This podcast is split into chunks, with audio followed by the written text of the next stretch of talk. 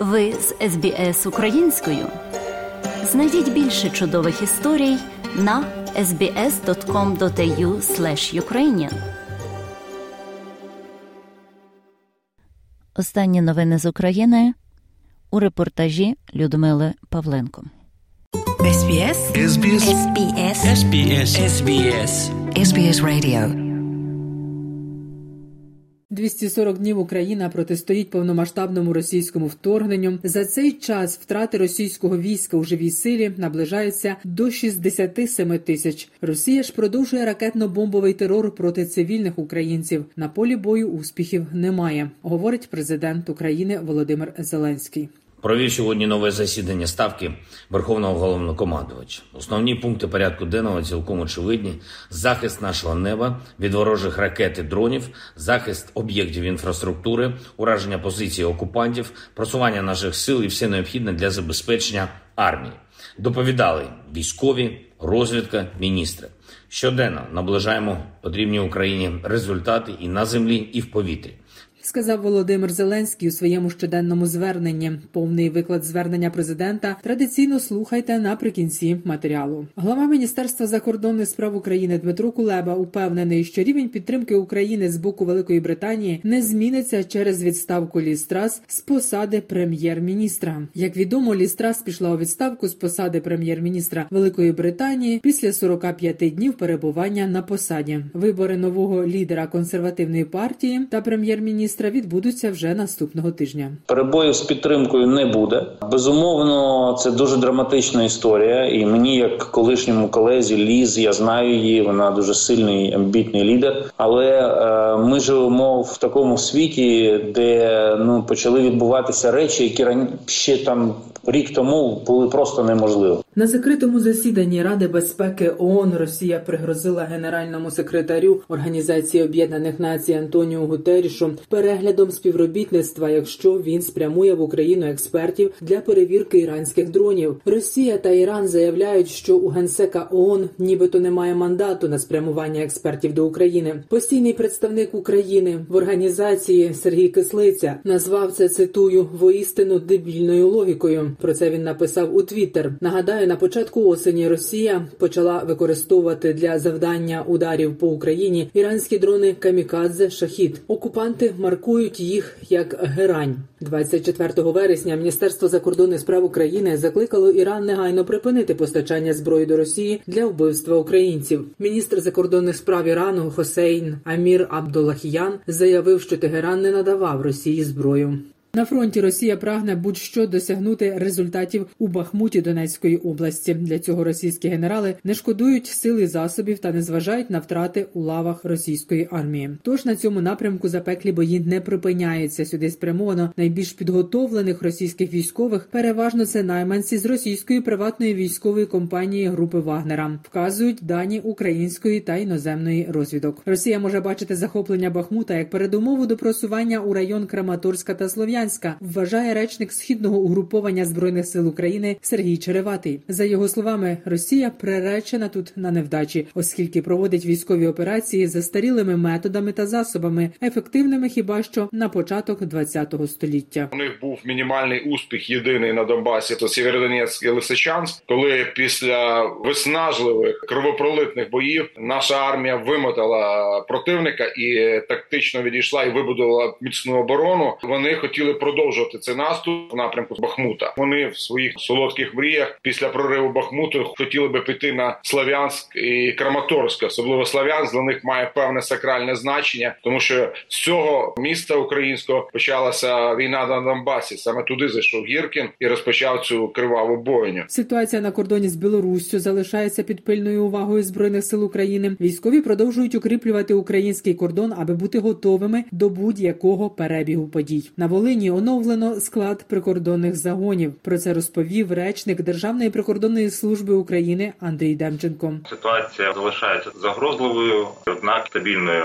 і контрольованою силами оборони України і підрозділи Державної прикордонної служби, і підрозділи збройних сил та національної гвардії максимально укріпили лінію кордону для того, щоб бути готовими до розвитку будь-якої ситуації. І наші хлопці мотивовані, вони розуміють ту загрозу, яка може йти з Білорусі. І Ми добре розуміємо, що Росія тисне на Білорусь для того, щоб підрозділи цієї країни також долучилися до повномасштабної війни. Напередодні заступник начальника головного оперативного управління Генерального штабу збройних сил України Олексій Громов заявив, що повторний напад окупантів з Білорусі є вже більш ймовірним. Такими діями Росія може спробувати відрізати західні області України від решти території, аби ускладнити постачання на фронт зброї та військової техніки. У самій Білорусі наразі проводяться заходи із прихованої мобілізації. Росія перекинула до двох тисяч мобілізованих на Херсонщину, намагається там поповнювати боєприпаси та втрачену техніку. За словами речниці оперативного командування Південь Наталії Гуменюк, здійснюється це переважно сухопутним шляхом, оскільки Кримський міст після вибуху має суттєво знижену пропускну здатність. Як наголосила Наталія Гуменюк, такі дії російської армії свідчать про те, що вона не полишає спробу тримати Херсонщину під своїм контролем, проте готує і так званий план Б, мінує імовірні шляхи свого відступу. Йдеться про замінування Каховської гідроелектростанції. Наталія Гуменюк розповіла, що українські збройні сили тримають під вогневим контролем усі шляхи постачання російської армії. Проте ця робота ускладнена тим, що Росія часто розбавляє свої військові колони автобусами з цивільними. Цим якраз і пояснюються заклики окупантів до херсонців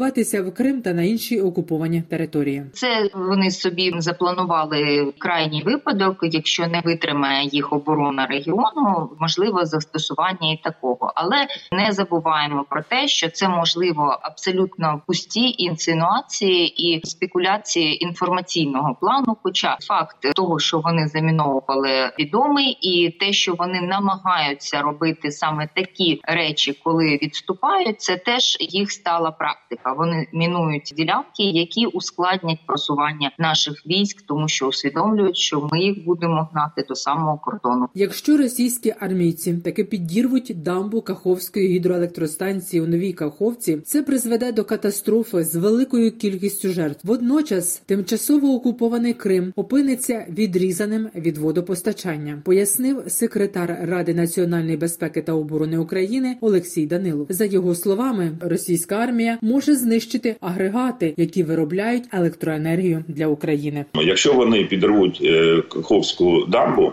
от то питання постачання Криму закриється раз і назавжди. Його відновити буде неможливо найближче там. Я не знаю 5-7 років. Ми сьогодні володіємо інформацією, що там е, робить ворог. От е, мова зараз не про електрику, мова зараз про більш страшні речі, тому що це буде катастрофа от вселенського масштабу. Якщо вони приймуть приймуть таке рішення, ми е, можемо сказати, ми звідти електрику вже не отримуємо пев, певний проміжок часу. Вони там зараз е, мають своїх представників. Так само, поки терміно е, тимчасово ще й на Запорізькій станції. От ще раз наголошую, якщо не дай Бог вони це зроблять, ну це буде тоді питання Криму для них взагалі ніколи не стояло і не стоїть. Британська розвідка, аналізуючи останні заяви командувача об'єднаним угрупованням російських військ в Україні Сергія Суровікіна, передбачає, що російська армія може відвести війська з правого берега Херсонської області. Про це повідомили у зведенні розвідки Великої Британії. Розвідники звернули увагу на заяву Суровікіна від 18 жовтня, де він повідомив про те, що в районі Херсона виникла складна ситуація, а також схвалив наміри гауляйтерів щодо депортації місцевого населення на територію Росії. Ключовим завданням операції операції з відведення військ через річку буде збереження російських воєнних сил та засобів, вказують британці. Відбуватиметься це саме під прикриттям цивільних. Перевезення цивільних людей з окупованих територій це типова тактика російських загарбників. На думку військового експерта Сергія Грабського, не виключена імовірність того, що українці можуть опинитися в депресивних регіонах Росії. Для цього в Росії створена ціла федеральна програма, яка покликана вирішити демографічні місцеві проблеми відсталих російських областей. Крім того, експерт вказує, що депортація українців свідчить про підготовку до виведення свого особового складу. Росія може здійснити це лише під прикриттям цивільних цивільного населення. Упевнений також і експерт Сергій Грабський. Він припустив, що російська військова колона буде розбавлена автобусами з цивільними людьми. Йдеться про виведення особового складу, той обсяг озброєння, бойової техніки, боєприпасів, матеріальних ресурсів, які вони накопичили, вони вивести не зможуть. Для мене важливим є дві точки на карті України. Зараз це Снігурівка і Береслав. Вирішення ситуації буде залежати від того, хто буде контролювати ці два міста. Там є ще річка Інгулець, яка є є таким водорозділом північного групування противника опиниться в котлі, з якого вискочити вони вже не зможуть.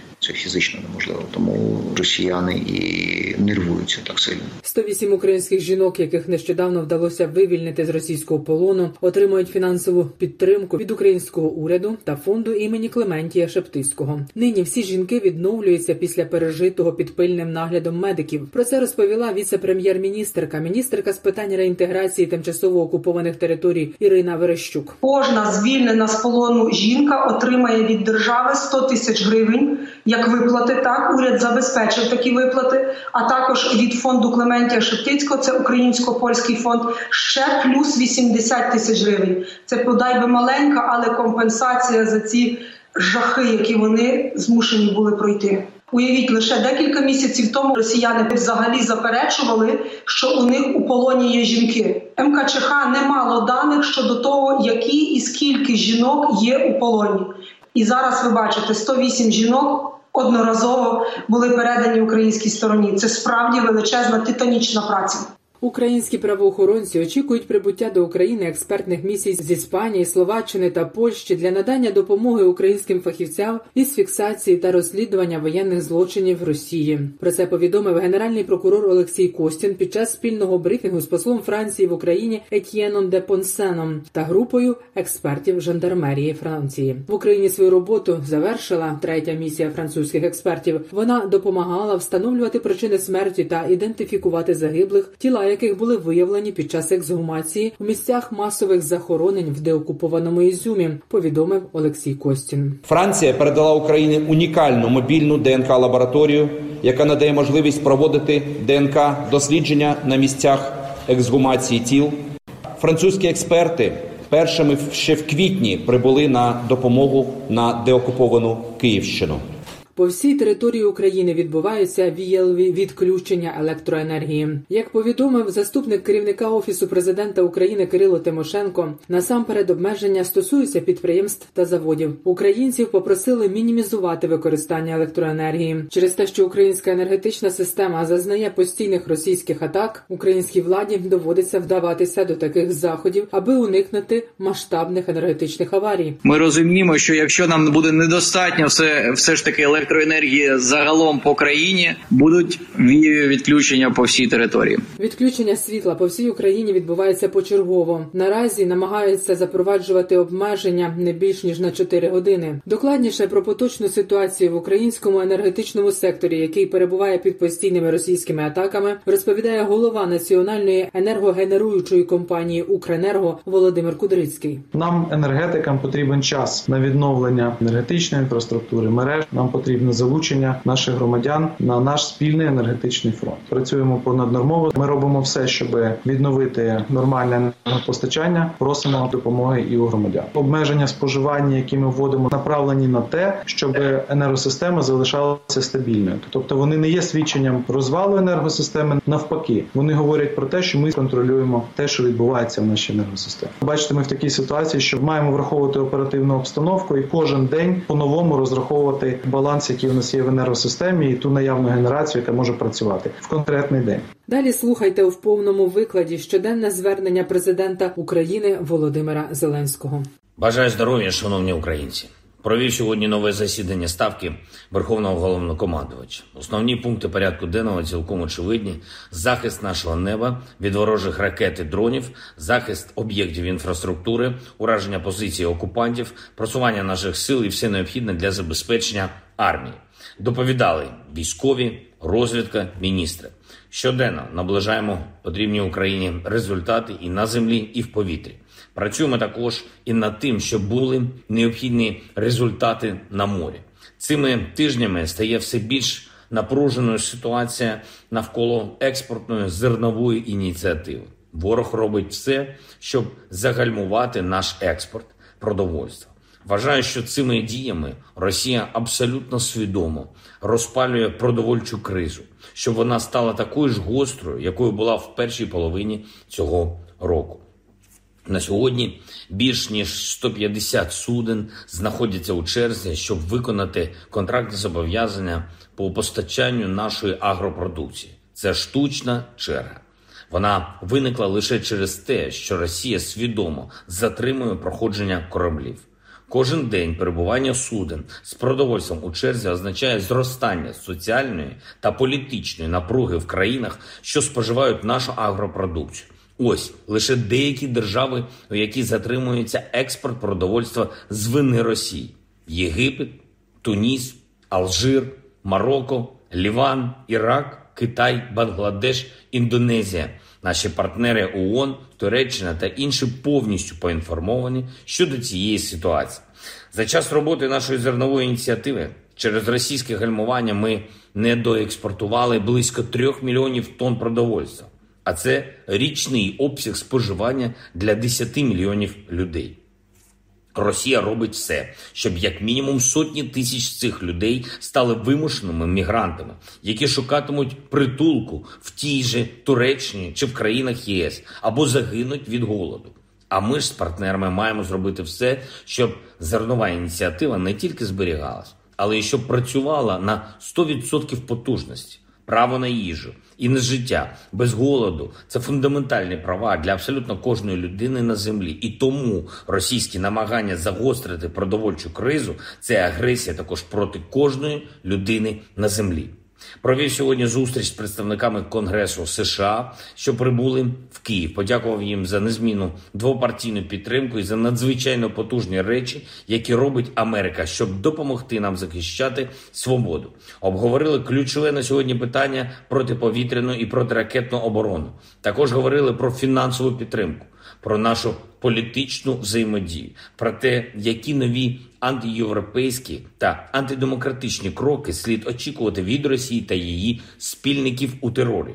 Торкнулися тематики іранського постачання для російського терору. Сьогодні ж цей терор проти нашої інфраструктури, проти нашої енергетики буде обговорюватись Радою безпеки ООН. Засідання скликається на вимогу нашої держави, відбудеться о 22-й годині. Зустрівся з президенткою Європейського банку реконструкції розвитку, подякував за допомогу і поінформував про те, які нові потреби виникли у нас через російський терор. ЄБРР вже надає фінансову підтримку Укренерго, має всі дані щодо того, яких кроків ми потребуємо для відновлення енергетики і об'єктів соціальної сфери для будівництва житла для українців. Погодили позиції напередодні конференції щодо відбудови нашої держави, яка має відбутись в Німеччині 25 жовтня. Сьогодні протягом дня повітряна тривога оголошувалась у більшості регіонів України. Є нові збиття безпілотників і ворожої авіації на сході та півдні України продовжуються активні бойові дії. Наші збройні сили зберігають ініціативу. Я хочу сьогодні відзначити бійців 25-ї окремої повітряно-десантної бригади за умілі та продумані дії при знищенні ворога на східному напрямку. Дякую і воїнам 60-ї окремої піхотної бригади, чиї підрозділи демонструють хороші результати на Херсонщині. Тільки з початку жовтня бійці шестидесятки затрофеїли більше 30 одиниць російської бронетехніки, тисячу снарядів для танків і три гармати гіацин. Вся ця зброя обов'язково допоможе звільненню нашої землі. Дякую також бійцям 59-ї окремої мотопіхотної бригади імені Якова Гандзюка. Цього тижня хлопці показали відмінні результати у знищенні ворожої техніки і боєзапасу. Також дякую воїнам 35-ї окремої бригади морської піхоти імені контрадмірала Михайла Остроградського за стійкість в обороні зайнятих рубежів.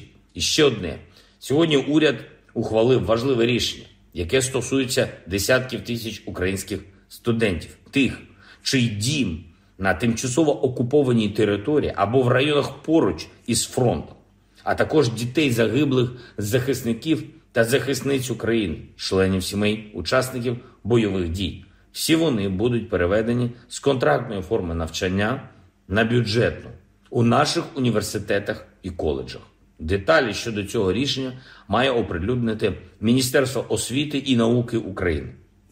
Я дякую всім, хто воює і працює заради нашої держави. Дякую кожному і кожній, хто наближає перемогу України. Слава нашому найкращому народу! Слава Україні! Хочете почути більше подібних історій? Слухайте в Apple Podcast, Google Podcast, Spotify або будь-якому іншому місці.